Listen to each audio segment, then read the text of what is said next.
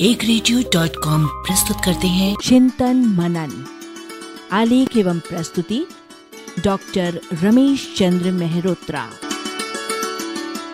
दान ज़रूर दें पर किसे? दान करना बहुत अच्छी बात है क्योंकि उससे त्याग करने की क्षमता बढ़ती है। और सर्व वस्तु भयनवितम भुवि नृणाम वैराग्यम एवा भवम के अनुसार संसार में त्याग ही एकमात्र ऐसी वस्तु है जो अभय प्रदान करती है, वरना प्रत्येक वस्तु भय उत्पन्न करने वाली होती है। गांधी जी के राजनीतिक गुरु गोपाल कृष्ण गोखले ने भारतीय परंपरा के अनुसार सार्वजनिक जीवन में त्याग करने पर विशेष बल दिया था। उनका कहना था, त्याग नेक जीवन का सिद्धांत है और लोग जो कुछ प्राप्त करते हैं, उससे महान नहीं बनते।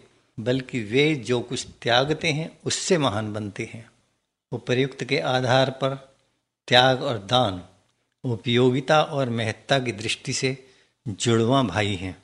लेकिन त्याग विवेकपूर्ण होना चाहिए और दान सुपात्र को ही दिया जाना चाहिए।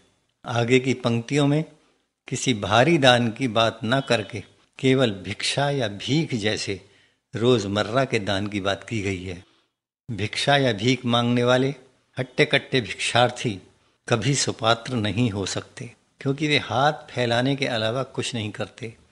यदि आप अंध धार्मिक या अति भावुक बनकर उनके भोजन पानी आदि की व्यवस्था में सहयोग देते हैं तो आप उन्हें और भी नाकारा बनाते हैं। वे अपना पेट पालने के लिए अंधविश्वासी भक्तों और विवेकहीन दानियों को बेवकूफ़ बनाने का धंधा करते हैं। कई बार तो वे भिकमंगे लोग ठग ही नहीं, चोर उचक्के भी होते हैं। वे आपसे कुछ मांगने तक तो आपके हितैषी बनकर कहते हैं कि वे आपके नाम का दिया जलाएँगे, आपके लिए दुआ मांगेंगे।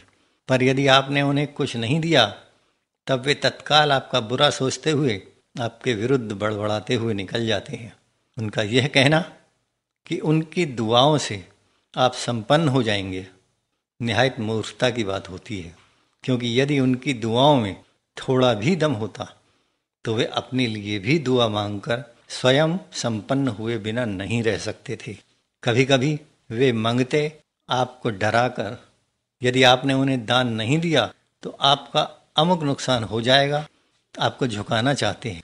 पर यह उनका सिर्फ़ चालूपन होता है। ऐसे दान भुखड़ों से सावधान रहिए।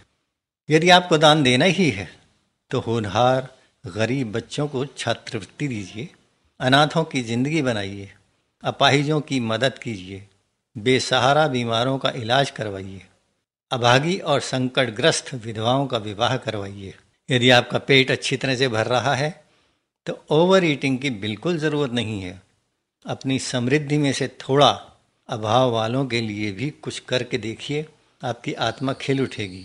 अपनी संपत्ति का सही उपयोग कीजिए।